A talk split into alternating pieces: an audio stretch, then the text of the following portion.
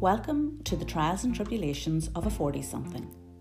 My name is Amanda, and my main goal with this podcast is to share other people's journey how they faced challenges and struggles but yet turned their lives around.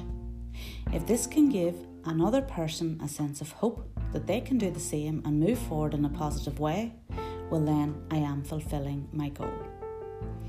Today I am joined by Bernie Allen, a business mentor, keynote speaker, speaker coach, and author. Bernie helps people from personal experience, not reading it from a book. Burnt at seven years old from a scalding teapot, bullied, watching her dad physically abuse her mum, grief from seven tragic deaths, and a toxic marriage are just some of the experiences Bernie has faced. However, she looks on all these challenges as gifts and embraces life wholeheartedly. If you are feeling that you can't turn your life around, then have a wee listen to Bernie's story. And then tell me you can't move forward in a positive way. Morning, Bernie. Good morning. How are you, my dear? I'm very good, absolutely buzzing. I've got so much to do before Santa comes. Oh my goodness, exciting times ahead. so, Bernie, welcome to my podcast, The Trials and Tribulations of a 40 something. You are a business mentor, keynote speaker, speaker coach, and author, and I know so much more than that. But um, we briefly chatted the other day, and I was explaining the idea behind of a 40 something is because um, very few people get through life without experiencing some kind of struggle, challenge, trauma, grief, and um, they have managed to turn things around in a positive way. So, when somebody is listening who is maybe currently going through a difficult time, it gives them a sense of hope that they can also turn things around. Mm-hmm. So, as I said, I was briefly chatting to you the other day, and I know I only got a, a snippet of your story and what you have been through. So, over to you, my dear. And if you are happy enough to share, share whatever you feel comfortable sharing. And um, I have no doubt it is going to inspire and encourage many people to um, move forward in a positive way. Absolutely, and thank you for asking me, Amanda. Um, because as you know, that is how I help all my clients is through um not reading something out of a book, and yeah. and but out of sheer sheer through experience and you know what I've been through and how I felt, and now I know when someone else has gone through the same thing, I can genuinely put my hand on my heart and say, I know exactly how you feel because I felt the same way. Yeah. And and you know, you know, please, please interrupt me if there's a question pops into your head because if it pops into your head, it's in somebody else's head as well. And oh, I'm assuming absolutely. that's what the podcasts are for, to, yeah. for you to be the representative of the person, you know, that's listening. Mm-hmm. You know, um, and to be quite honest with you, Amanda, it wasn't until you know the past sort of like I don't know, fifteen years that I'm able to sort of look back and think, wow, that's what I've learned from that, and that's why that happened to me. And now I treat all um my trial and tribulations as as you've just said as gifts yeah. you know yeah. to be able to help other people um on their journey. And and as we had a quite a brief uh, chat the other day when we were talking about you know there's a lot of people that get stuck in this trap of i need to go to counseling and i need to get my childhood stuff all sorted out and the trauma. Like i know 60 year olds that are going to counselors and and uh, to find out how to get over their childhood um, situations. Wow. And I'm looking going, is there something wrong with your head? like, seriously, because you come to me for a couple of days or a couple of weeks or a couple of months, and I can assure you, we will look for, forward. You know, yeah, when, when yeah. you say 40 something, that's what we're talking about here. People at a certain age should be trained how to look forward, should be coached how to see the bright future, how should be told how that the things that has happened to them in their lives are absolutely gifts for to help them enjoy the rest of their lives. Yeah, because in a way, like I said, it's it's constantly rehashing and rehashing and going back and going back and going back and going back. And you, you can't I don't I don't know anyone who has the ability to go backwards. Not at all. And and yes, there is people that need counselling. That's what this that's not what this is about. No. Do you know, I have a young sister who without her counselling wouldn't be here literally today. Mm-hmm. So I am not saying that there's people who don't need counselling. And what I am saying is, through my experience over the past 30 years, when I have been mentoring and coaching people, through my experience, it is the minority that need that type of stuff. But the counselors and the coaches and the mentors and people that's just passed an exam in whatever what they want to call it, life coaches and all mm-hmm. of this stuff, you know, it's it's the majority of people that they're speaking to doesn't need that. Yeah, they need and to see and find out, as I said to you, who put the jam in your donut. Mm-hmm. What I love that. You start, yeah. My mentor, Dr. Tom Barrett, who's a oh my goodness, he's a philosopher, he's a psychologist, he's in America, he actually um, counsels in the White House in America, da da da da da, and he's my mentor. And, and and he he coaches all the time. You know, who put the jam in your donut? What does that mean? Who put that stuff in your head? Mm-hmm. And you see, whenever you find out, and you say, say for instance, now me, who I only found out I was dyslexic when I was 30 something. Wow. Up until then, I thought, God, I'm as thick as two short planks. Like, you know, I, I, I, seriously like it takes me an hour to do an email and then I have to go to spell check. And then I've got now, when I was doing all of this, I didn't have what everybody has on their computers now, which I love and adore, where you have Grammarly and you have spell checks and you yes. have everything that nearly types for you. In fact, I have an app that I talk to now and it types. How handy is that, Bernie? I love it. Speech speech mark or something you call it. Wow. And, and I wrote half my book in speech mark. I just talked. So a lot of people that uh, read my book say, "Oh my god, goodness, Bernie, it, you just sounded like I just could hear you speaking." so, so it worked. Um, but I found out from on a train one time when I was traveling to Dublin, and there was a lady sitting opposite me, and we got chatting because we had to get off at I think it's Connolly Station, you call it, because I was going to Cork actually, and we had to get off in Dublin and go over to the other station and get a train to Cork. So her and I shared a taxi over over, and then we sat together in the train, and we were chatting away, and it ended up that she was the minister of education somewhere in in Ireland, and um, I was telling her, my goodness, you know, um, how embarrassed I do be if I'm up on the stage talking, and because uh, I'm a, a, motivational speaker, mm-hmm. and um, when I'm up talking, and someone says to me, um, "You didn't done anything, you did it."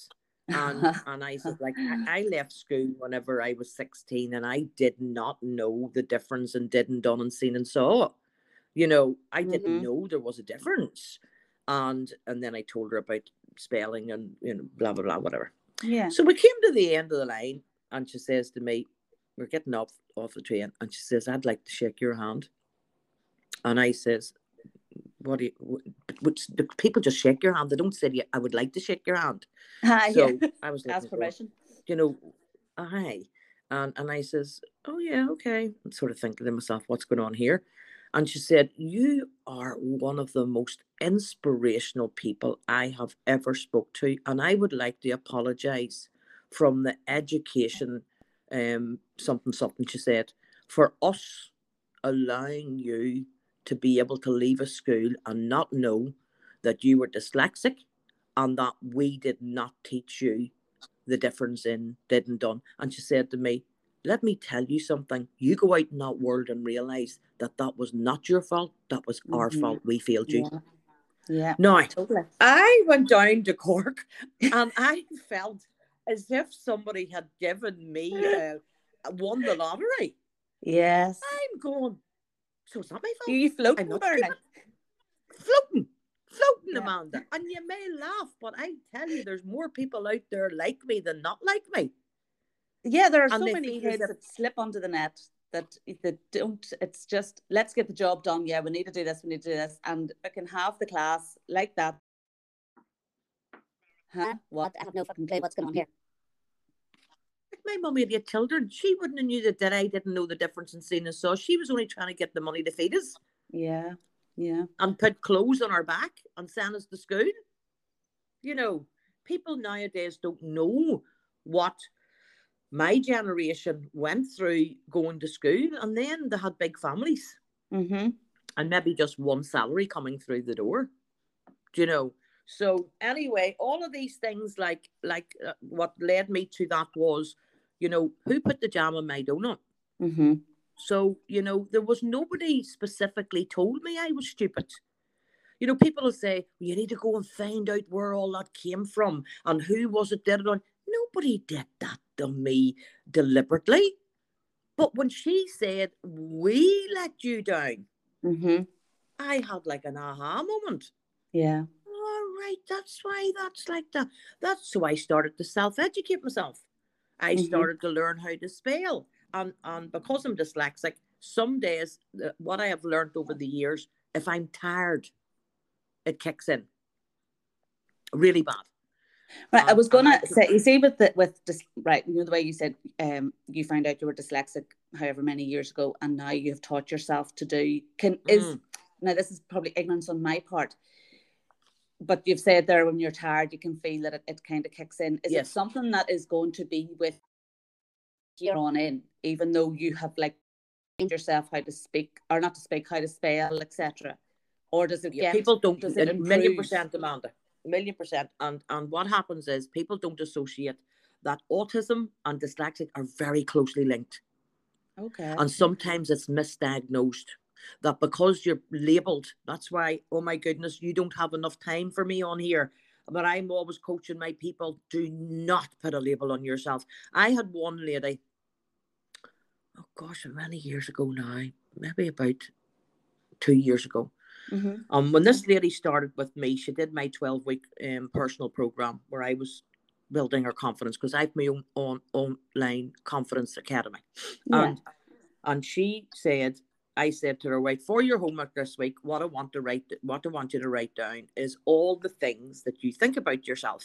Mm-hmm. and all the things who all the things that you say to yourself mm-hmm. like for instance somebody might say god look at the size of my arse or yeah. or or look at look at my uh, I wish my skin was nicer or my hair's curly I want it straight I mm-hmm. all the anything you say to yourself or I couldn't do that because those people would be blah blah blah mm-hmm. anyway she came back and out of all the people I've mentored her list was the longest list I've ever ever oh. saw in my entire life and I'm going holy macaroni now, I didn't say that to her, but I knew yes, we had a, yeah. a journey to go here. Yeah. So, so um, we put them all down, and I got her to see that these were all labels that she had stuck to herself. Mm-hmm. She she put these labels, so I got her to visualize. We do what the movies you're playing in your mind, and I got her to visualize. You know those brown labels that Paddington Bear wears with the cord tie, the yeah, you know, like a, a label like that and I picked, got her to visualize this every day that all them labels was tied around her. And she has to walk about with these labels on her. And so the next time we come on, she says, Bernie, honest to goodness, she said, I was absolutely flabbergasted at the thought. She says, I really did visualize it. She says, to mm-hmm. a point where I could feel them weighing me down. Aha, I thought to myself. Yeah.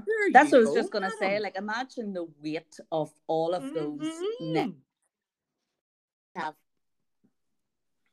all weighing you down. Yeah. And I said to her, so my job then was in our 12 weeks was to get rid of it. Now, this woman was like a chief person in the banking banking. And her confidence was in the gutter. And she was acting all the time. Yeah. And going home and being a mouse. Terrible. And before we finished in our 12 weeks, she all her labels were gone. And she had Oh, totally believed they were gone. It wasn't that we just made it up like. That wasn't Yeah. 12 months, that wasn't 12 years, that was 12 weeks. That and that's the thing. Yeah, you don't. I don't think you need to have like you know going back to the counselor or therapies or therapists or whatever. Yes, they have their place, absolutely. But whenever like that, that somebody is going for years And years and years, that there's something right. Okay, no, it, it, it I don't know. It's What they're doing is they're only adding a little bit of more fuel to a already burning fire by going and going and going and going and going. And what we need to do is we need to get the fire out forever. Fire's gone, but people don't realize what is the fire? What is the fire? So when you're asking me about, you know, the dyslexic, does it stay with you forever? And the two, the autism and dyslexics, very, very close. Mhm. That like only only maybe five years ago that um I met this wonderful lady and she gave me a test to do. Mhm. And she says, I want you to do this test, Bernie, because I think you're autistic. And I went, okay. And I did it. 100%, 100 million percent, she says, when I got it, that I had, I had slight autism. Now, Okay. my people might say, oh my goodness, that's terrible. I was fucking delighted because it made sense of my brain. It Yes. made sense of how I Yeah. think. I, and I do I do think outside the box and, and and things do oh my goodness, I'm looking at somebody going, Why can you not see that? Why why can you not and I have to curtail myself to let people do it their own way. But it made me understand then that I can actually use this to my advantage. Um, and I like again, I won the lottery again. Absolutely amazing for somebody who's dyslexic, uh, got autism, and and uh, writing a book. I have got three, four businesses, teams of teams of people in my network marketing business. I've turned over millions in business, and and and oh my goodness! And if we go right back, Amanda, when I started, as I said at the very beginning here, it wasn't till I got to a certain level and I started to do self development. And anybody listening to this podcast that is not doing self development, that is not reading self help books, that is not listening to podcasts, that is not going on YouTube and finding a mentor that they think, oh my goodness, I like listening to you. Because sometimes mm-hmm. somebody's voice can put you off Oh, uh, completely. listening to them. So you, you have to find that. You to know. fit. You have to fit. And it is like just listening to what you have achieved so far, because I know you're going to continue with your achievements. It just shows you because there would be people would when they maybe find out they're autistic or they're dyslexic or whatever it may be, and they'll just go, okay, well then I can't achieve things. Mhm. No, they Mhm. don't let that stop you. You can achieve what The, the the famous Napoleon Hill, who wrote a book, um, Think and Grow Rich, yeah, um, in 1937. way ahead and of his time. I- What? he was away. Ach, if you read the book right now and nobody told you the book was written in 1937, you'd think it was written in the 21st century. And he said that there's people, one of his quotes is that he said that there's people who look for ways how to get it done. And then there's other people who find ways how it all can't be done. Yeah. And you have to work like- out what type of person are you? Are you a person that your glass is always half full? Are you a person that mm-hmm. your glass is always half empty? And and that's why I'm saying about Amanda, people need to go out if people are serious about becoming the real true person that they can genuinely be, have everything that they genuinely want. They need to start looking inside. The, the answers aren't outside. The answers are within you. 100%. Who are you? Where are you going? What do you want for the rest of your life? You are the author of your book, your life's book. And every chapter that happens, you are in control of it. You have a choice. You have a choice to have a shit chapter, or you have a Mm-hmm. choice to have a plum party, which is P L O M, poor little old me. And you have a Oh, there's many of those from happening. now to Christmas. Yeah, you can have a plum party from now to Christmas, but let me tell you, people get fed up with poor little old me's, and eventually you end up in your own, and they leave you sitting there, and they're away out. You leave you there to rot, because people only admire people who stand up for themselves. Who, Mhm. who, let's say, for instance, you're always saying, "I need to lose weight. I need to lose weight. I need to lose weight. I need to lose weight." Oh, so I'm going on a diet next week. I need to lose weight, and and, and people get to know that you're always on the saying, "Oh God, love her. She's a trier," like you know, and you get the city, the pity vote. You know, you get that pity vote. But you say if you went out and you started and you to lose weight and you lost a pound a week, and that's four pound in a month. Multiply that by a year. Mm-hmm. Like like 10 months is 40 pound. Yeah. So it's 48 pound in a year. And everybody was saying, My goodness, Amanda, you did amazing. Well done, you. Oh my goodness. Did you see Amanda? 40 over 40 pounds she's lost. She looks fantastic. Didn't recognize her up the town. People admire people who stand up and do something about it. People pity people who don't.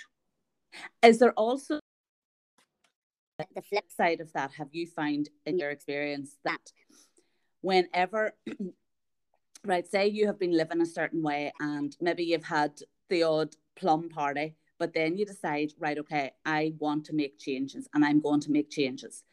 Whenever those changes start to happen and you start to build confidence and your self worth starts to improve and things like that, there, that there are people in your life that will start to try and pull you back down again because the dynamics of the relationship have changed. So it's kind of like a reflection back to them that they're going, oh, fuck, I'm still sitting here doing nothing. Right. I need you back to where you were. So while you'll have people that will encourage you and say, yes, well done, there'll be the other ones who'll go, no, no, no, come back, come back. I need to knock you down again. Yes. Now that there's a big long answer to that, and I have to shorten it down here. And in my in my mentoring, like, people would come to me just for that topic, Okay. just for that topic. But you have to remember, people don't make you do anything. Mm-hmm. You allow it to happen, and that Yeah. is a very big pill to swallow. Mm-hmm. Yeah. and a lot of people say, ah, but in my book, my little 90 page self development book, there's different clubs that people join. And one of the clubs is the Ah But Club. and the Ah But you don't understand. Ah But she did da da da da da, which made me do da da da da da Mm-hmm. and and and you're looking you can point that finger till you're blue in the face but if you put your hand out now and you lift your finger uh, like a trigger like a gun and point Yeah. that finger you look at the other three fingers who are they pointing back at Oh, you. right back at you Yeah. you're in control you're in control what you let other people say to you you're in control how you react to what people say to you because every reaction produces an action so when people say something to you and you react like um look at her out every night of the week and and and um let's say you were broke down in your marriage Yes. like like I was. So Mhm. um look at her out every night of the week and the children with the babysitter. Like, huh? I wonder I wonder did that really happen in the marriage or was he hard to stick Oh, or was it she yeah. hard to stick and all of that nonsense. And that's all it Mhm. is. It's nonsense. Yeah. And when then people are saying that, you can then say, Do you know something, I'm not going out next Friday. I heard that our ones was saying um that I'm out too much. I'm not going to bomb my arse going out on Friday. Okay. So you don't go out Mm-hmm. the next thing they say, huh? She stopped going out. I told you. I told you I was right. Because yeah. She's, she's now stick, sitting in the house. I was bloody right in the first place. So there, there's never any right or wrong.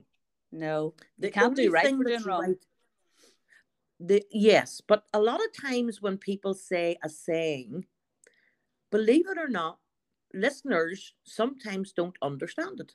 Mhm. So that's why when you say you can't do right for doing wrong, what you need to say and prefix it with what that means to you. Because we always assume that people know what we're talking about. And like people would have Yeah. assumed that I knew the difference in did and done and seen and saw. They would have looked at me. I didn't know that cork grew in trees. I thought it was in the sea. No, Yeah, it wasn't yeah. that I was taught that. Nobody That ever was- said anything to yeah. me. That was my perception. And when I was away in one of the beautiful countries, I've traveled the world. And when I was in one of the beautiful, it might have been Portugal actually. And we were went away somewhere anywhere, and there these guys were up the tree and they're doing wee numbers on it, and they were d- deliberately doing a cut at a certain level. And me being me, like I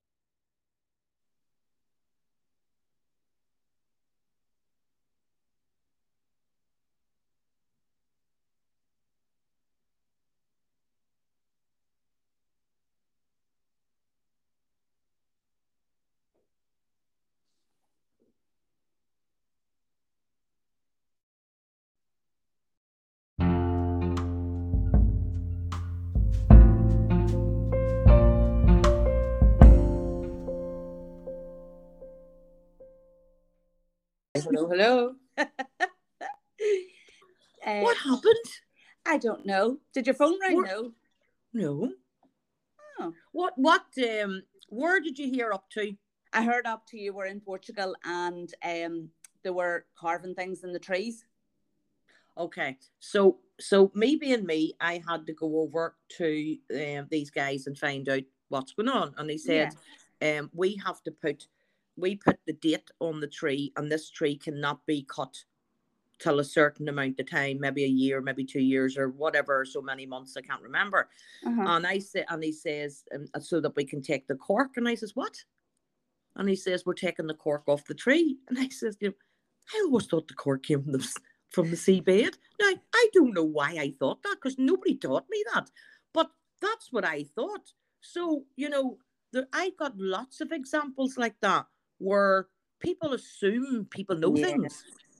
and And- it is it's that assumption yeah that people just think and again back to people think that other people think how they think and it was something you'd said there about like you kind of would be thinking outside the box and you're going right that can be what i'm seeing Yeah. um and i would kind of be a wee bit like that there it's like right okay have i got this wrong am i uh, what Mhm. yeah am i at the side here having these thoughts and views perceptions and it seems to be in the minority but again maybe i'm just assuming that other people aren't thinking how i'm thinking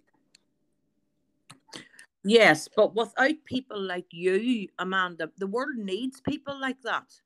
yeah. The world needs to be able to, for the peop, for for the majority of people who go, how do I do that? Or what, what could you help me with? Or if people can see what others can't see, then they can help them open their eyes. yeah you know so so so when people when you're asking all these people come along and, and they say this and they say that and they try to make you down bring you down and the ah but you don't understand and you know if only i didn't do that. All of this nonsense mm-hmm. that runs about in your head. Now they're all they're all movies that you play. And again when i'm coaching i uh, when i find out their movies we soon change their movies because you are in control. You're the director of your head. You know you are the director. You can hire all the actors to act out your day. You can hire the people that you want um to be in your life in your head.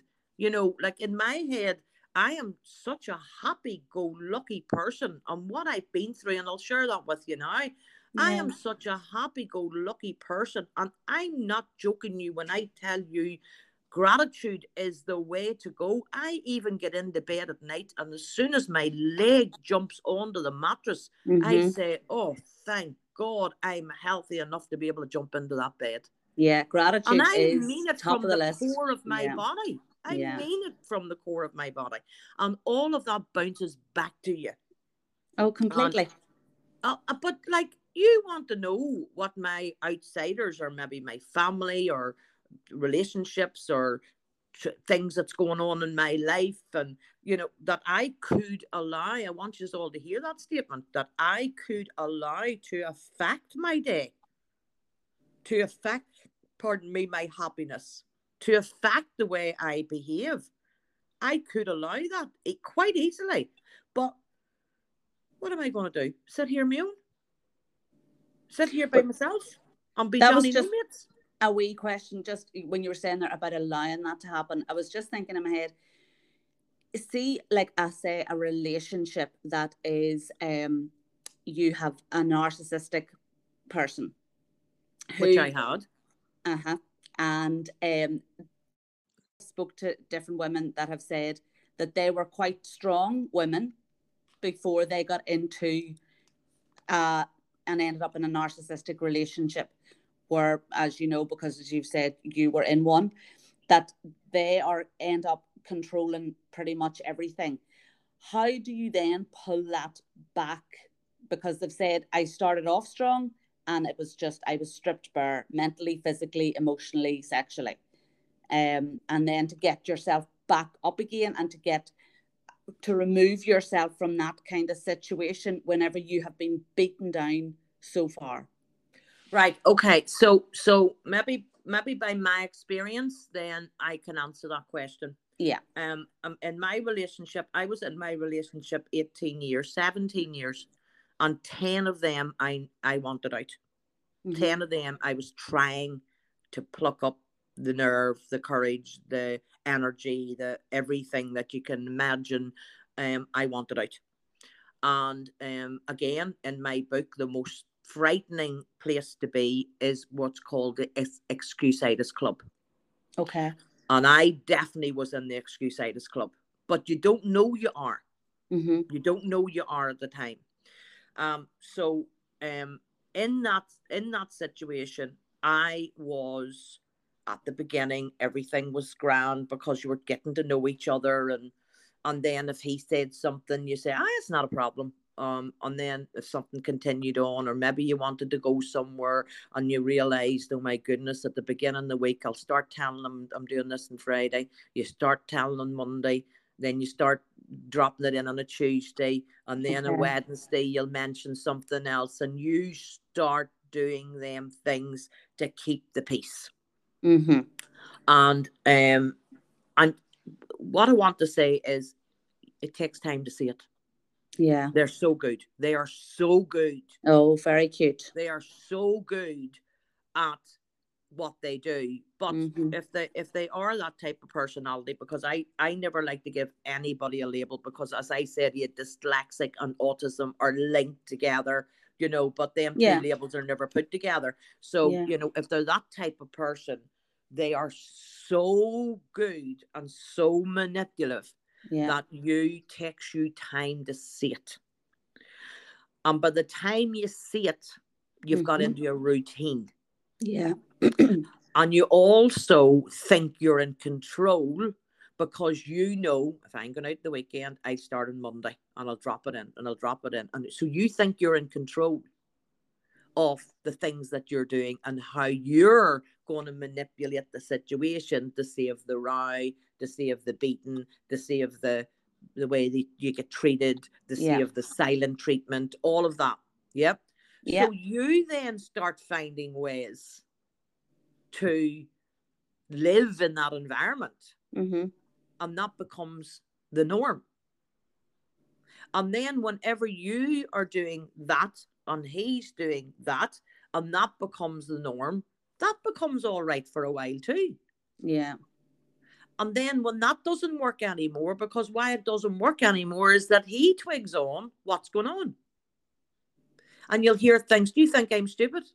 I know Mhm. you started talking Yeah. to me on Monday about going out last week and the weekend, whatever, and and you're going, oh shit, I was caught out. Yeah. So the norm's not the norm anymore.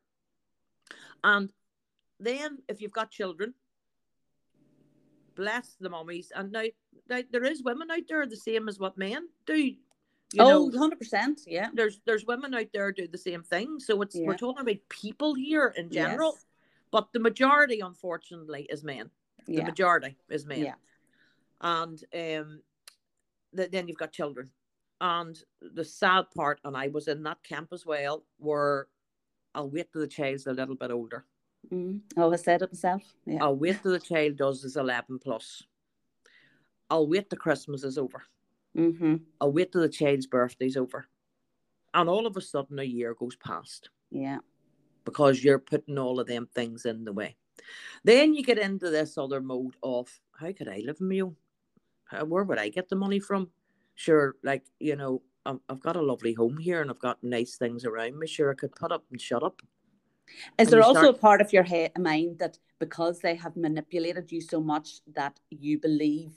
But That's you're- you exactly know what, I This was is- going to say. Uh-huh. you think you're you think you're saying these things. You think I'll just put up and shut up. Sure, I couldn't afford to live and whatever. Yeah. But that's all been who put the jam in your donut. They've Yeah. already put that in there. yeah. They've already put that in there. But then by the time you see it, then you go, oh shit. Da, da, da. Oh yeah. Yeah. that makes sense now. Oh that and I remember one time um we were away. He always seemed to do it on me whenever we were like I was at my happiest.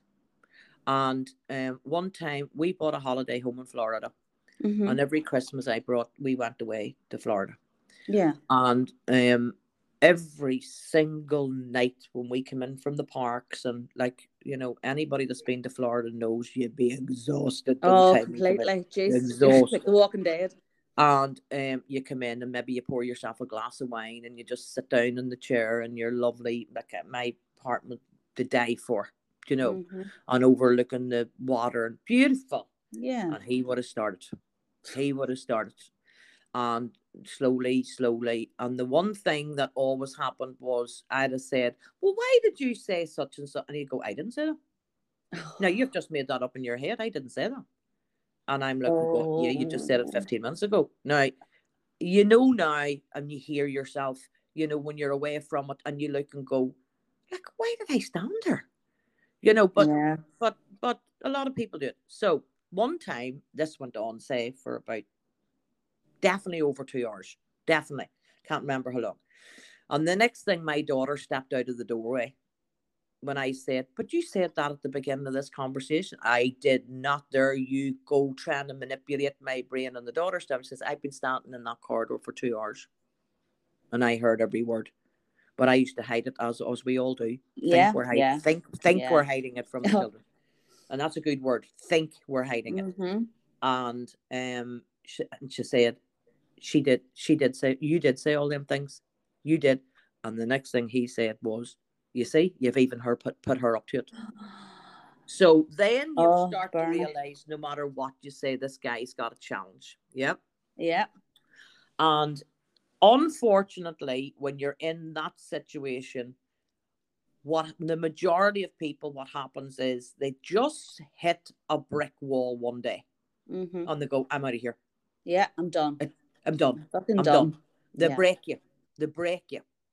And and um I just got up one morning. I um just went, I can't do this no more. And I went up. We had a little newsagents in the Upper Newtownards Road in Belfast. And I Mhm. went up to the shop and I said to him, I'm done. I'm out of here. Because he used to threaten me. You go walk out of here and go and tell go and tell uh, the child. Go and tell the and I used to, oh God, no, I can't. I can't. I made you who you are. I made you. it's who on- you only for me. You wouldn't have got what you've achieved. we could write the script without me, without me, blah, blah, blah, blah, blah. And he swiveled his chair around and he looked at me and he gave this. Do you know the way whenever there's a panto on and the baddie goes, ha, ha, ha, ha, Yeah. You know that laugh? yes. He swiveled the chair around and he laughed and he says, Took you long enough. And I looked at his face. Bernie. Now, Oh. at that moment in time, I didn't work that out, but off I went and da da da da da. And I left a three story house in Belfast with work. We bought it for 23,000 Mm-hmm. and he sold it for 250,000. Oh, Um, I paid the mortgage on it from the day and hour we moved in. uh huh. And whenever it came round to being in court, he brought out the papers and he said to his solicitor, which came and told my no, it was a barrister actually, told my barrister, um, there's the deeds of the house that he never put my name on it just in case this ever happened. Mm-hmm. Oh no. So I paid the mortgage. He never worked a day from we met. He went out in the sick and never went back to work. So it was me brought in all the income. It was me that run everything. And I'd paid the mortgage and I got thirty thousand pound eventually. And he sold it for two hundred and fifty thousand. I Oh, walked out the door. You imagine a, th- a three story house in Belfast? Beautiful big Georgian house. It was furnished from top to bottom. I walked out with nothing, absolutely nothing. And um, I then, the most popular car then was People Carriers. Oh yes. There was a brand new People Carrier sitting at the door. I walked past it and I walked up to the estate agents' places and I asked them uh, for a rented house. And I went and I rented, got an next stay with my friend. And the three days, I had a rented house up by Stormont area. And um, because of my businesses, I was able to um, go up and get myself a car, pay the deposit for the house, move in. And I moved into a house which had one sofa, a Mhm. cooker, a washing machine, and a bed. That was it. Yeah. That was it. And I was so happy. So it's like a weight, isn't it? You, you just a party. Yeah. party. I tell you, it was like your teenage days. Everybody bought a bottle of wine, a bottle of vodka. It was all on the bench. There was no chairs for them to sit down on. it was the best party I've ever had. oh burning. And then I went on my journey. But you know, all of them things that that you know has come along the way. People people stop themselves going forward. Like like I say, ah, but you don't understand. I was abused when I was a child. So was I. Mhm. Mentally, physically, Mhm. for, from family.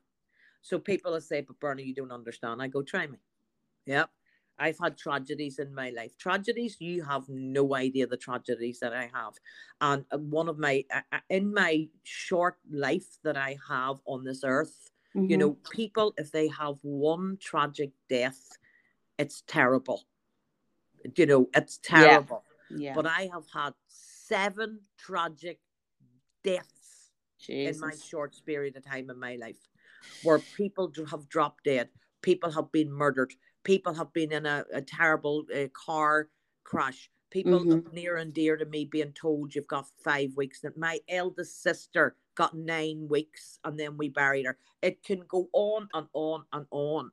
So when people do speak to me, I can tell you, Amanda, I know exactly how they feel. yeah. And all of them are the best gifts that I have been given by the universe, God, angels, whatever you, whatever does it floats your boat, Yeah. that I have been given to then now be able to help other people. And that people say it stops you, you know, oh, I don't know, I all what I wanted to do in life was I wanted to be, I don't know, let's say something I wanted to be a ballerina Mhm. or I wanted to be an opera singer, or I wanted to be a teacher, or I wanted to be a physician, or I wanted to be whatever. You see that word I wanted to be? Mhm. I'm looking at somebody saying, Are you dead? Exactly. Exactly. Exactly. It's only going, too late when you're six foot under. That's when it's just too That late. is the only time you can Yeah. do what you want to do. Yeah. Because they, they go, I, I, I, whenever, whenever, that's another club in my book. Huh, whenever, whenever I get more time, whenever I get more money, whenever the kids go back to school, whenever, I'm- whenever I turn 40, whenever, whenever, whenever, whenever. I'm sorry. And another club is the Manana Club. Tomorrow, Oh. tomorrow, tomorrow never comes. So when people say to me, Yeah. people say to me, um, I wanna be, I wanna be, I say, you should have went and joined the Spice Girls. You know that wannabe song? That's that's what I they call me the no bullshit coach. I can now see why they call me the no bullshit coach, because I take no bullshit from you. Why? Because I've been there. yeah. been there. And and um ah, but you don't understand. Whenever we were children, we got beat. Beat, beat. You Uh-huh. have no idea how my, my father threw me against the wall and broke my wrist because he saw me walking up the street at I don't know what age it was, eleven or something, with a Oh, boy. And I was only walking up the street. And he said, You hussy, you hussy. But that was his filthy old mind. Yeah, yeah. That wasn't me. No, you And- were and- innocently walking up the road.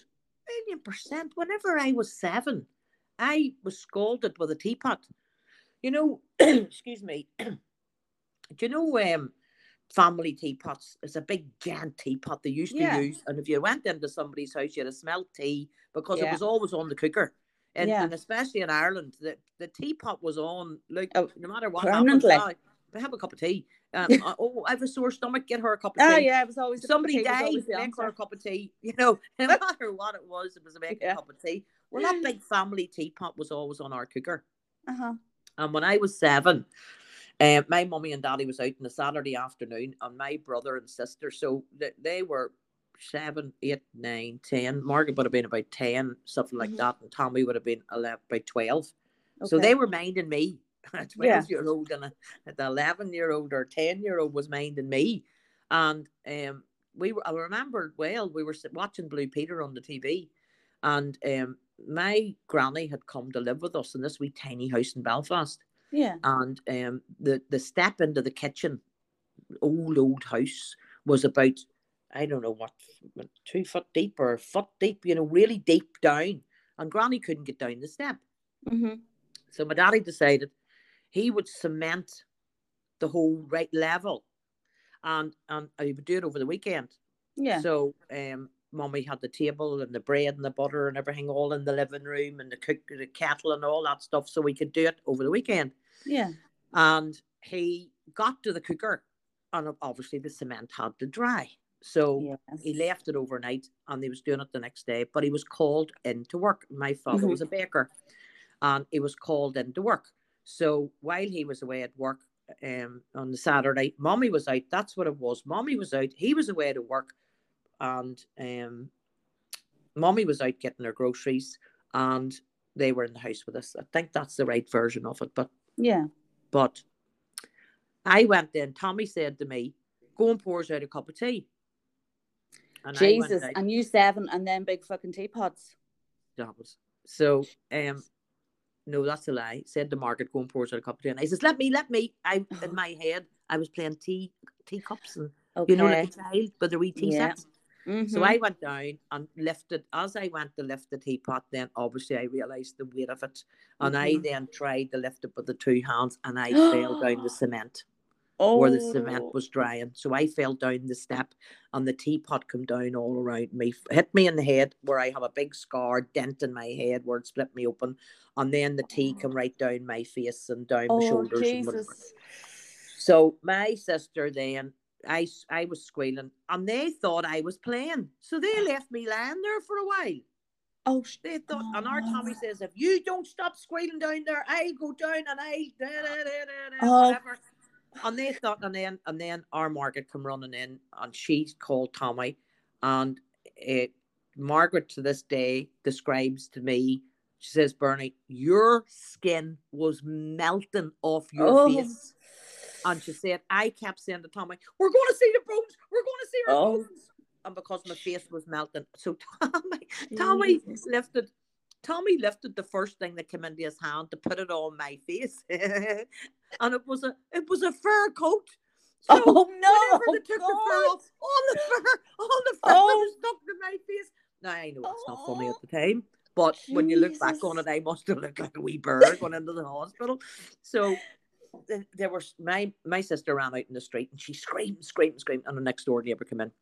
She got an ambulance, and when the ambulance then we got into the hospital, all as I remember is in the hospitals then they had doors that swung, big rubber doors that swung open and Mhm. back, and you know, so all I remember is the bottom of the trolley hitting hitting these doors to open them Yeah. and people running and above my head was like fluorescent lights and and I could see them but I, I could sorry after the the the say the third door or something I couldn't see them fluorescent lights anymore and and but my eyes were open. And I was flat and then I heard a noise and she's going to be all right? And I went I think that's my mommy. and, and then I remember saying mommy is that you? My Uh-huh. eyes were open. So mommy says it's me. So she was looking at me apparently. Yeah. and then blah blah blah went into the, and they said that in the middle of your head there's a nerve. And the life and death can happen if it this nerve they hit this nerve or something oh. and I was seconds away from that. And and then they they bandaged me all up and blah blah blah, and it ended up that I was blind for a year, oh and- my goodness. and my face was like the only way I have to ask my brothers and sisters what did I look like, and the way they describe it was uh, there's a guy called Simon, and he was in the Falkland Wars, and and he was on the news and TV oh yes. and whatever. I- yeah, I know who Yeah. you're talking about. Well, they said to me, "Do you see that guy's face there, Bernie? Well, you were ten times worse than him." Oh Jesus.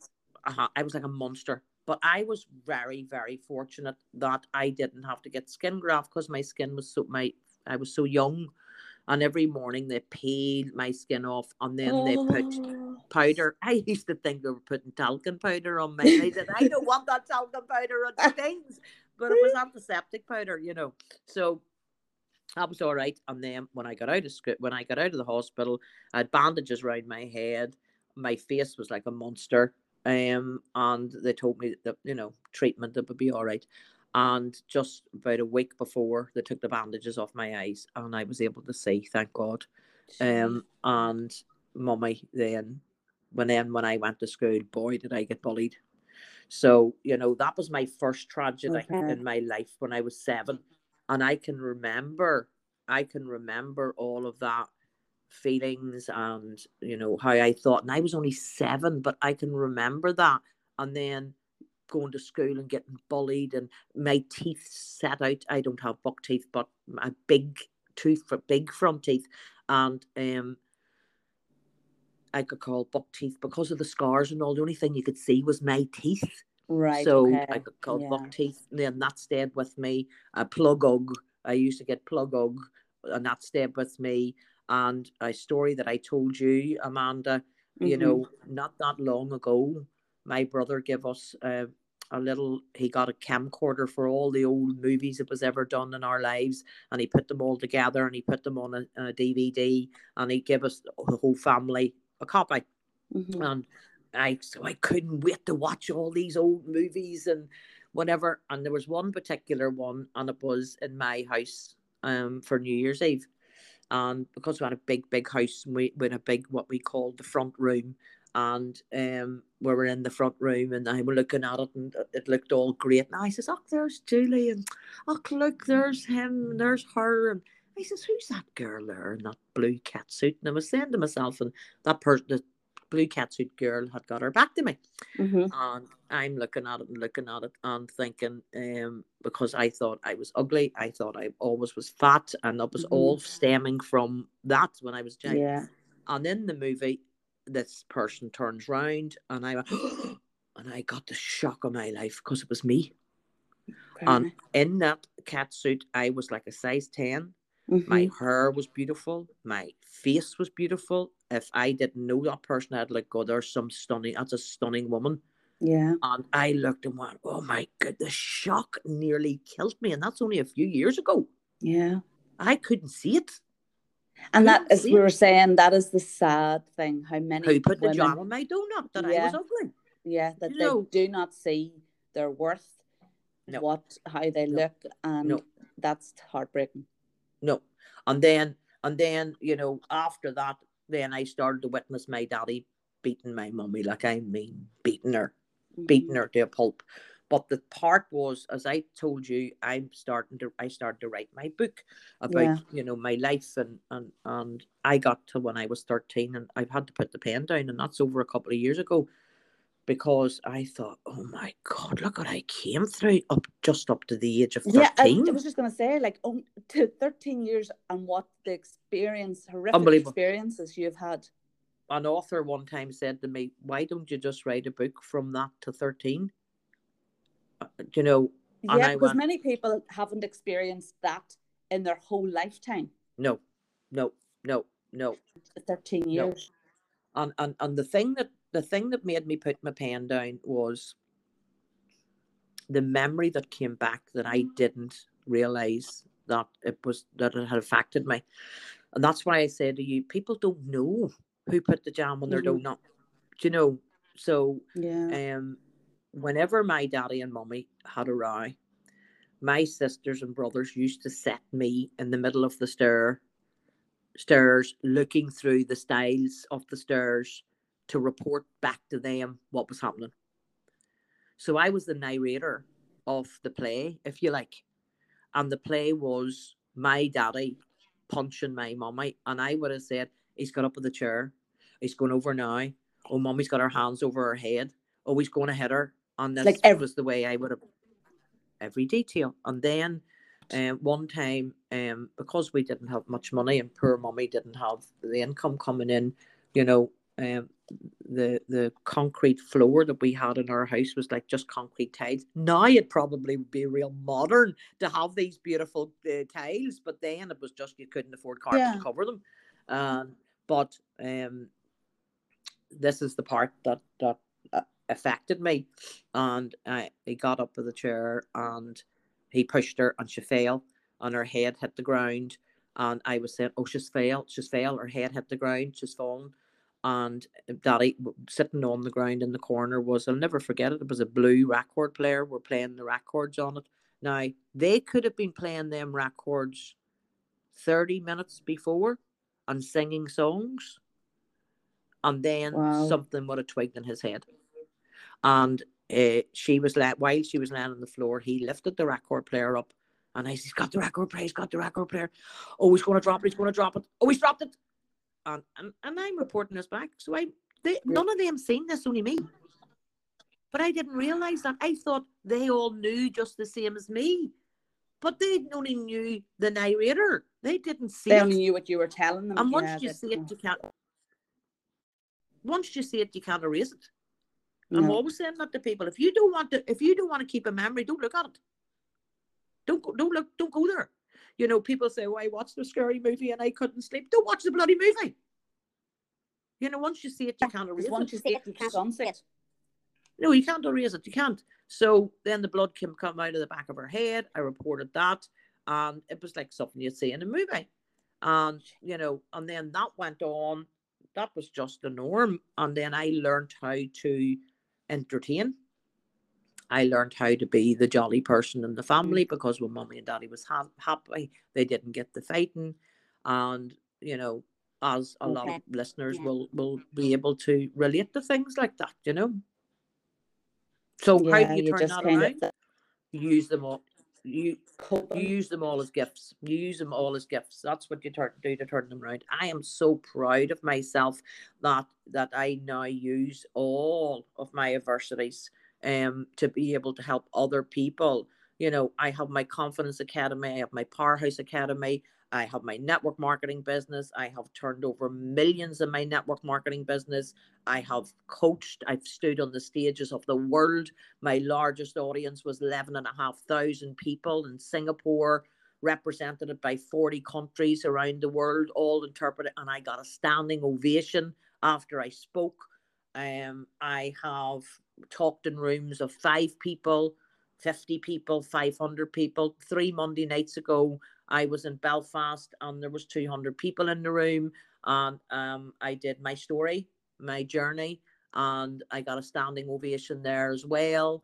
And um, and I've just turned it all around where I didn't label myself, um, which is I didn't allow people. I took control, and I think my biggest golden nugget from this podcast would be, you have a choice.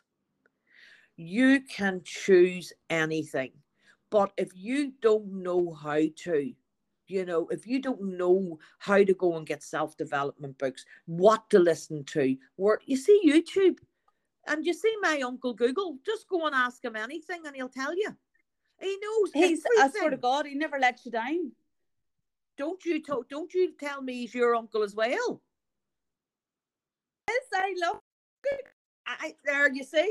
Every time I speak to somebody, they go, "Is he your uncle too?" He's my uncle. He helps me with everything.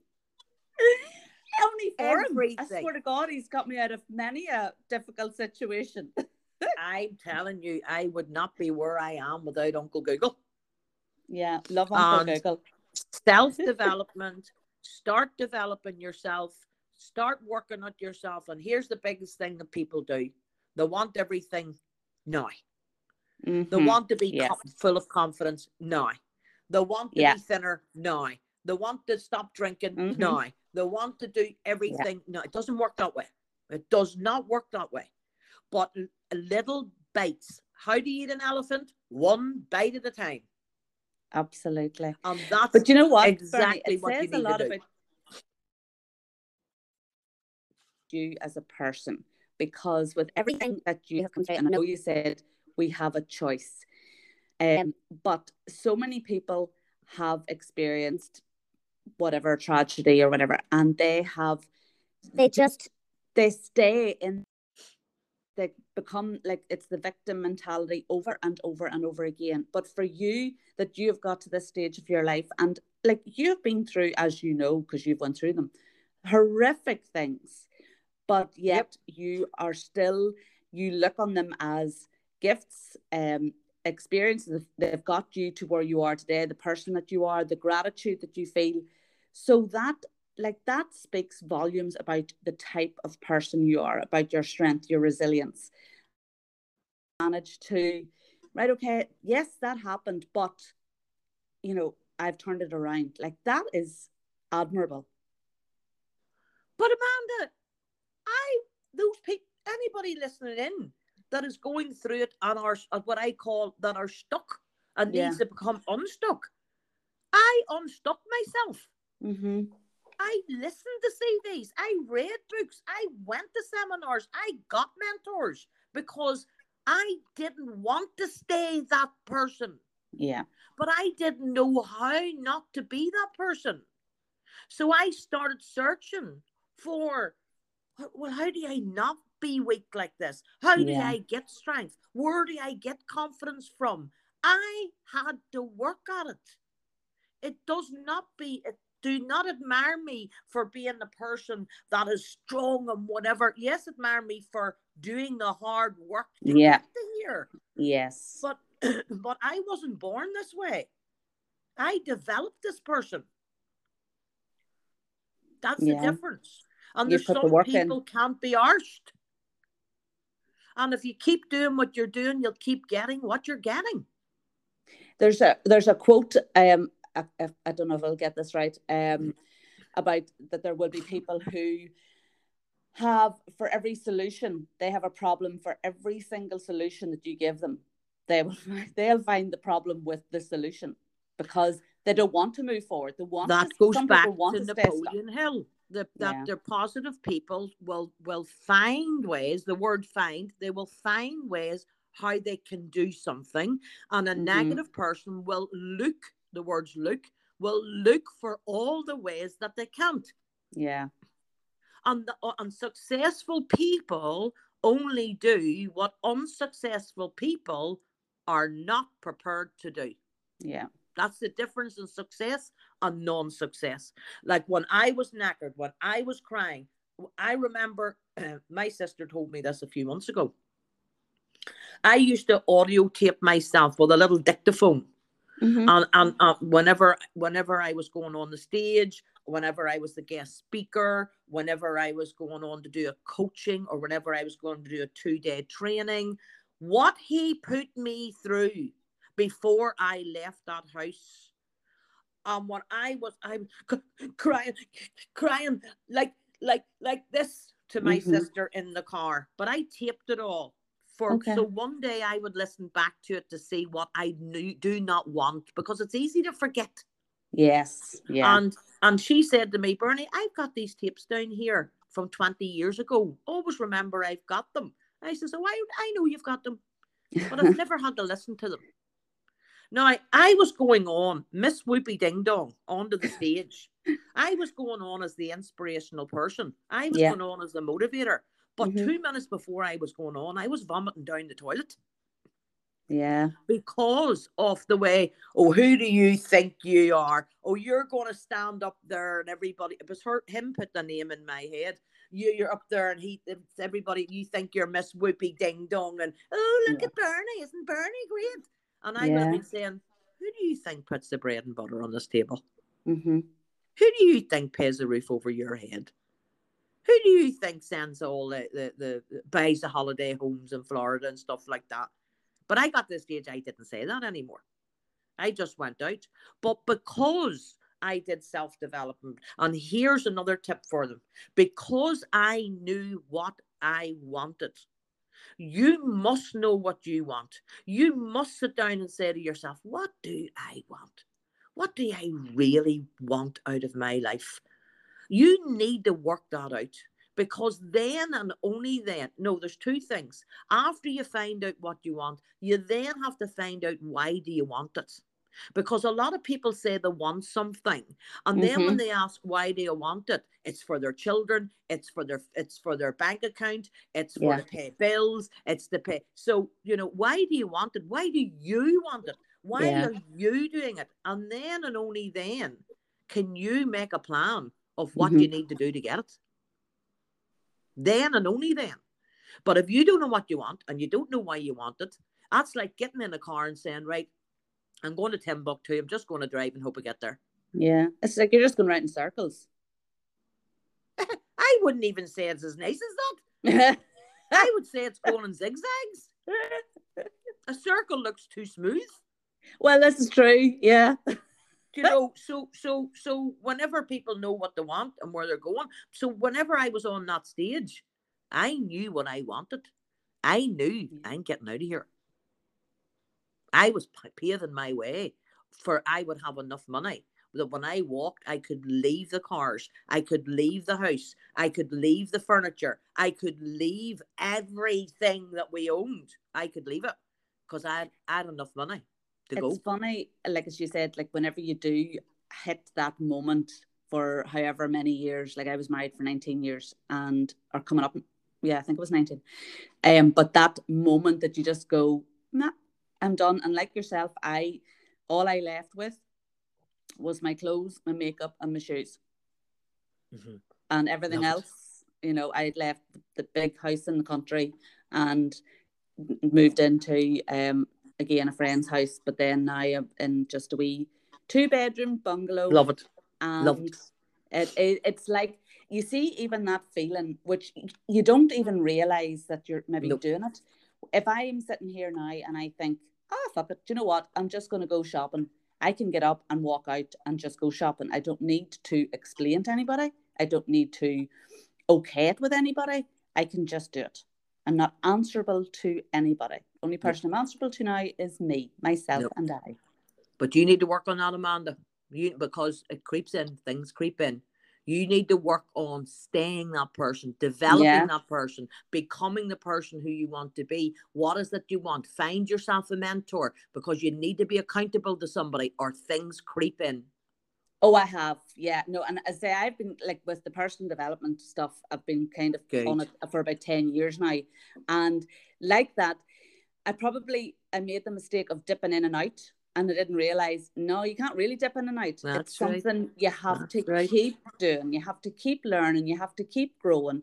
And every single day there is something like I'd be fascinated by uh, by people, and that's probably another reason why I was doing the podcast. And I say I would work now with, ironically, women who are starting again after breakdown of relationship and marriage and things like that. Because you you you watch them. I'm sure you've watched them and seen them.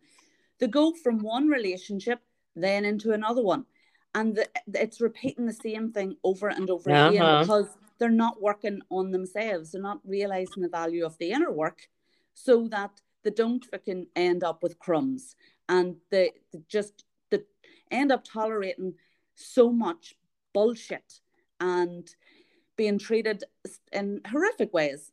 And um, so I said, it's the dipping in and out. Whereas now I know, right, no, I have to, you know, keep working at it, keep working at it. It's it's a constant thing. It's like fucking going to the gym. You don't just go to the gym for a month and think, yep. yeah, that's me sorted. You have to just, you know, it's you keep exercising the mind and working on your needs, your wants, your desires, and yeah. But it is, it's that feeling of, ah, right, okay, yeah, mm-hmm. this is when you you you, you when you say dipping in and out. Let what does that mean to you? What does that mean to people? It's the exact same as you saying, "I'm going to eat and then not eat, and then eat and then not eat, and yeah. then eat and then not eat." That it is that crucial yeah. for you to change your life that you need to treat it like you get your breakfast you get your lunch you get you get your dinner you get your tea yeah it's the same as that and if you didn't do that you would starve and you would die yeah so it's the exact same thing when you need you need to be getting up in the morning and you need to put fuel into that mind Oh, absolutely. And you I would need... use the analogy of I was a style coach years ago, which was like a personal stylist and a life coach. And you would have had your underwear, your knickers and your bra, Bernie. It was vitally important that it worked because it was the foundation on which to build your clothes. So it could, mm-hmm. so it could either make or break what you're wearing. And in the same way with this, your mindset is like the foundation to build everything else on. And if you don't keep working on your mindset, then it kind of starts to fall apart. Well, I whenever I whenever I as you know I I coach business people. Yeah. And uh, and I coach um startups as well and mm-hmm. people that's been in business a long time and and big corporations. But the saddest thing that I see is people trying to run their businesses and pretend nothing's going on in the background. yeah. And that's the hardest struggle. Now, whenever I I'm I'm an expert at getting it out of them, like, but mm-hmm. whenever mm-hmm. I find out that there's something going on in the background, I drop the mentor pro mentorship program regarding their mm-hmm. business yeah. until we sort out their mental state over there because yeah. it is impossible to continue on in a business when everything's falling apart over there. Mm. And they don't realize it. Yeah. It, it's like, as I say, pull the business of, down. You'll yeah. take it out. You see, anybody that owns a business, that business is their baby. That's their baby. How dare anybody talk about your business? That's like talking about your child. You mm. will throw everything to protect that baby. You will put go into debt to protect that baby. Yeah. Your business is your baby. Now, they always tell you when you're bringing your baby out of the hospital, they'll say to you, you make sure you eat your dinner first before you feed your baby. Yeah. Because what whenever you whenever you're feeding your baby, you're content. Mm-hmm. So whenever you're not fed, you're hungry. And the other thing happens is the only person that you can take out your frustration or what way you're feeling or your moods, anything, you can't take it out in me, but you can take it out in your child. Yeah. Sit down there. Stop that. yeah. Would you keep quietly? I get this done. Yeah. And people aren't aware. So you do the same thing in your business. You lash out at it. This is not working and that's not working. And how can I get that? And, and they didn't bring that in on time. And my order's not in. And that's exactly why it's happening because in the background, things are not right. Yeah. You like you're falling apart. Absolutely. falling apart. Absolutely. So we have to take a step back and see. And and in my in my um, coaching, my mentorship, the first thing, which is right at the top, is your health. Is the first thing that I address. Mm-hmm. The first thing, because if you ain't got your health, honey, you ain't got anything. And so that is like so so true. And people, you, you watch it happening and people will um they'll keep going keep going And you're, you're looking at you thinking, you're you're gonna hit a brick wall. You can do that for a certain length of time, but it is gonna fucking bite you in the ass sooner rather than later. So the only person you're not fooling anyone apart from yourself. Million percent. I, I, I know people that's in the beauty industry or sells, you know, health, nutrition, and beauty. Yeah. And I look at them and going, Are you seriously asking me to buy your product? Mm-hmm. Because they look knackered. Yeah. Their eyes are like so tired looking. Their hair's greasy. They're as fat as can be. Now, I mean the word fat as in, you know, this is surplus fat. This is like Yes. lazy Yeah. fat. I Yeah. always call it lazy fat. Yeah. You know? Because I am a, I am a good 14. That is Mhm. my choice. This is who, what the size I want to be. I don't Yeah. want to be skinny Yeah. you know. So there's surplus fat. I call it lazy fat. And I look at them and go, You're looking at me like people selling weight loss products and they're friggin' sitting a size 20. Yeah. You're not exactly a walking advertisement for So let's let's promoting. address your health first. Yeah. And then we'll address your business. yeah. And if your health is not if your health is not healthy and you're not bouncing out of bed in the morning and making sure you do an hour's exercise every day, and well, we need to get you doing that and watch your business grow whenever you're doing that. Mm. Absolutely. So- It- do you know, it'd be like me, as I said, with the area that I'm kind of working on at the minute, it'd be like me going on, say, on Instagram stories and going, oh, men are this and men are that and da da da, and be really fucking, you know, oh, um, the struggles, the struggles, the struggles. Whereas I'm, no, right, this is where you are heading towards the, you need to work on yourself, obviously, and all that kind of percent. stuff Million And- percent.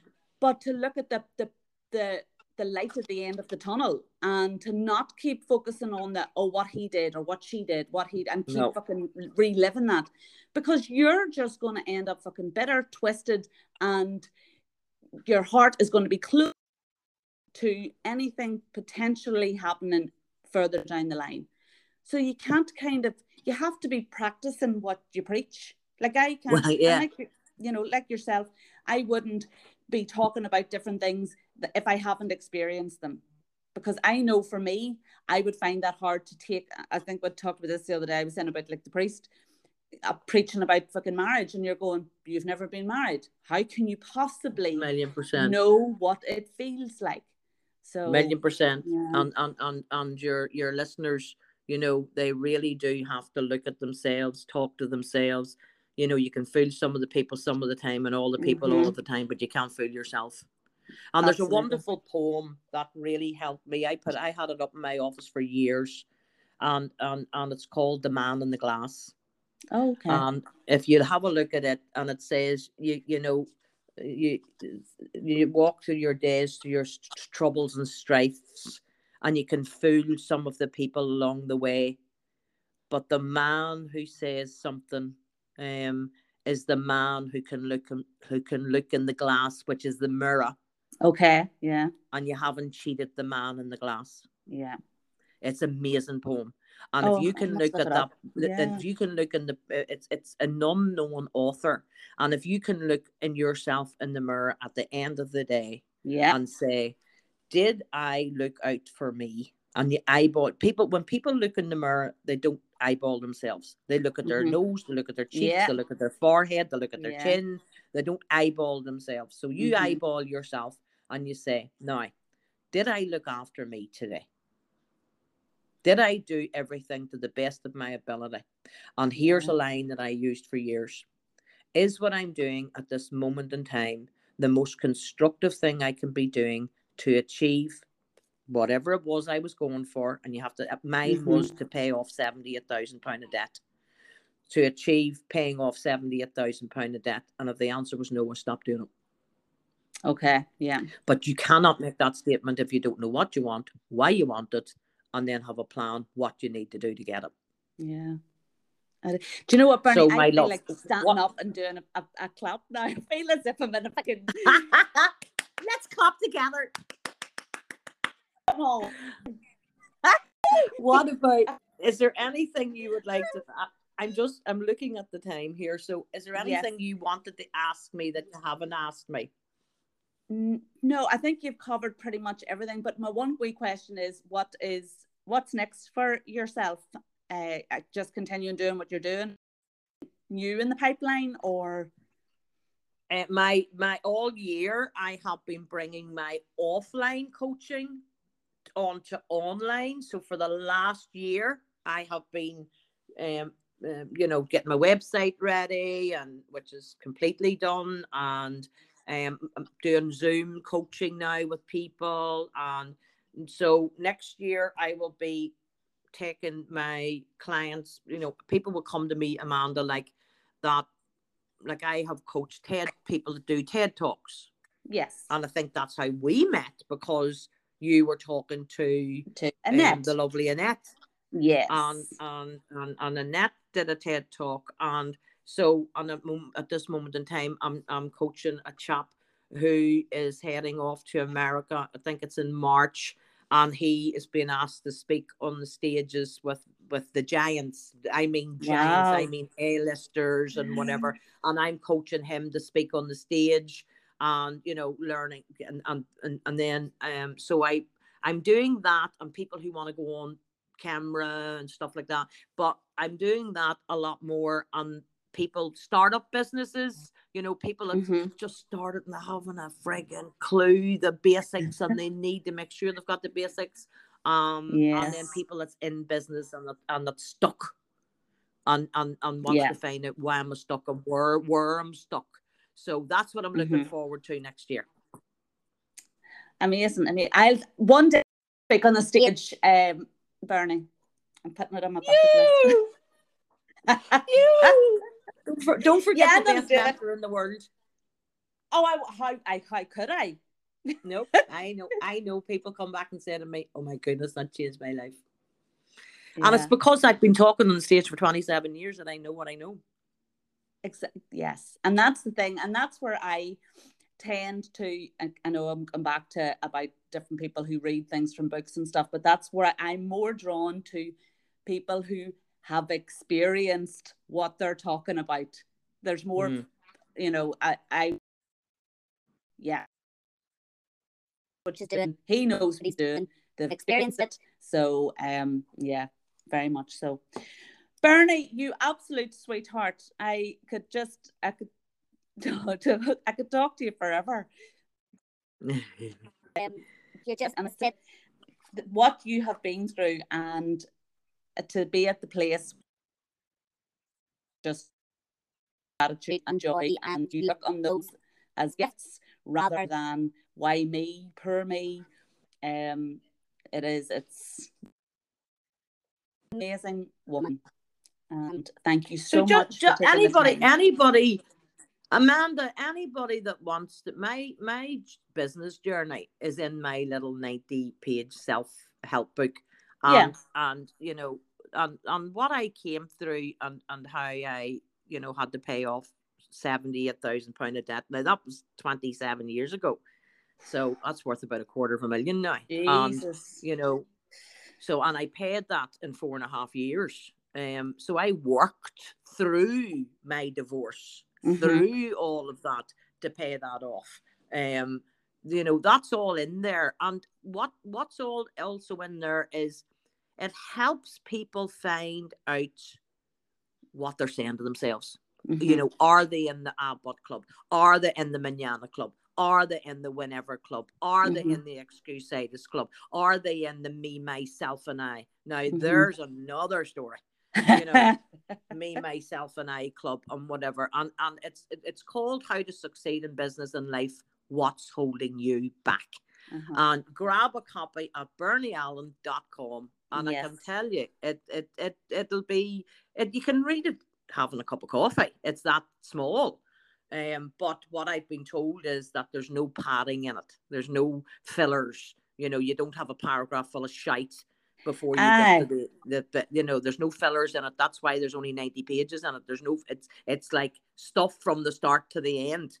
See, that's what I like as well, Bernie. It's the same. You see, even if I go on to watch a, a YouTube video or something, I I automatically go to see right. How long is this going to be? Me too. I I want it to be just don't don't give me I, I like it to be direct. Just fucking tell me it as it is. Don't add on unnecessary. And you know what?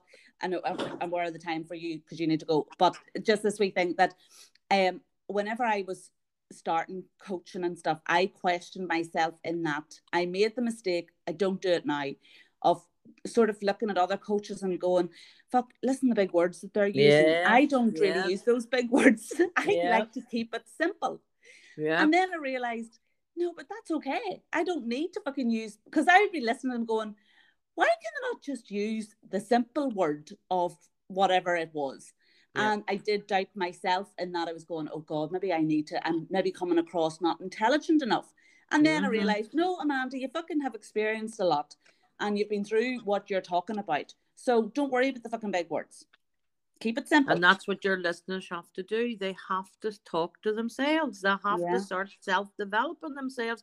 And as I say, and I say it again, it'll not happen overnight. no, One day at a not. time you do it. But you have to do something every day. yeah, And it could be a 10 minute read. yeah. Be um, um, consistent. I went to a, seminar one time, and this guy in the audience, the guy up there says, "Who'll be brave enough to to say that they're not a, a good reader?" hmm And I was one of the people put my hand up because I never read books, never, Yeah. never, never read books until I went into self development, and I started really reading about thirty years ago. And until then, I'd only read one book in my life and I found it hard to read. I used to Yeah. look at people in the airport saying, "How can you get? How can you sit there all that length of time and read?" I just couldn't fathom it. Yeah. And um, anyway, he says, "Put your hand up," and I was one that put my hand up. And then he said, "Keep your hand up if you'd like to be a reader." And I was starting my self development journey, and I thought I kept my hand up. Yeah, I definitely would like to be a reader because, you know, I need to be able to get this stuff. hmm And he said, Right, what you want to do is pick a book, any book. Doesn't have to be a self development book. It could be a love book. It could Yeah. be a war. It could be anything. It could be anything, a detective book, anything. And but something that you will want to read. And pick a number. And it could be two, it could be three, it could be four, it could be five. And he says, Don't go any more than five at the beginning and pick that Mhm. number and you say to yourself every single day i'm going to read that number of pages every day so i picked three the number three Okay. and he says read it and what'll happen is you'll get halfway through the book and you'll go oh shit i'm not stopping at three i want to know what happens on the next page Yeah. and then you'll go to love that. four. And then you'll go to five. And then and then you'll go till your eyes can't stay open any longer.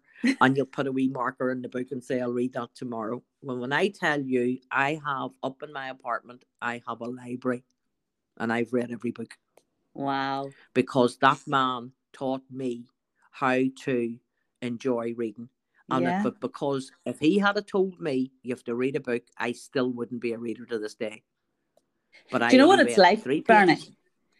It's like um uh, like I was talking about now that we're coming into January. So many people will set so many goals for the new year and the, with these big freaking goals. Mhm. Why not just make it wee, We like we small ones are more achievable and they build and build and build the same way as you starting with your three pages a day. And it builds and builds and builds and now you have a fucking library. Well, if somebody, if one of my clients will be with me and they put, put the New Year's stuff down and then they tell me about their New Year's stuff, and, I, and I, I would never ever say to them, well, why not do this and do this and whatever. Mm. I would then work with them and say, okay, so how how are you doing that? And I let them work it out. That's impossible. Yeah. And then because when it's there's a saying, if they say it, it's right. If you say it, they raise an objection. Yeah. no matter no matter what it is. Even though they're going to get to the same conclusion mm-hmm. as what you were going to say, yeah. if they say it, it's right. So you'll always say, "How are you going to do that?" Okay, let me see your plan out for doing that. Yeah.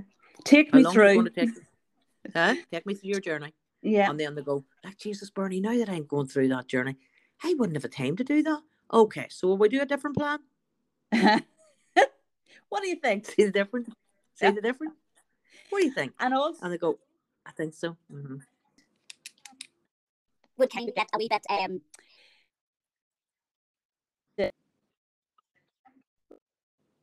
Not if they When not if they've hired me. about, about I mean, yes, um,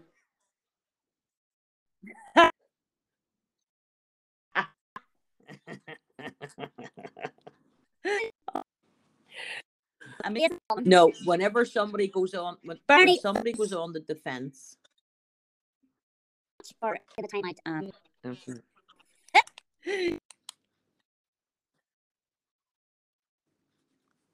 Can you hear me? today.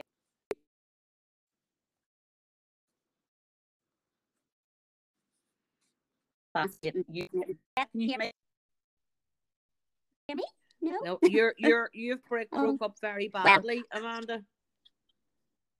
Oh, Can you hear me now? Hello, Hold you on. were breaking up very Uh, badly. oh goodness. Just gonna say Say if I it and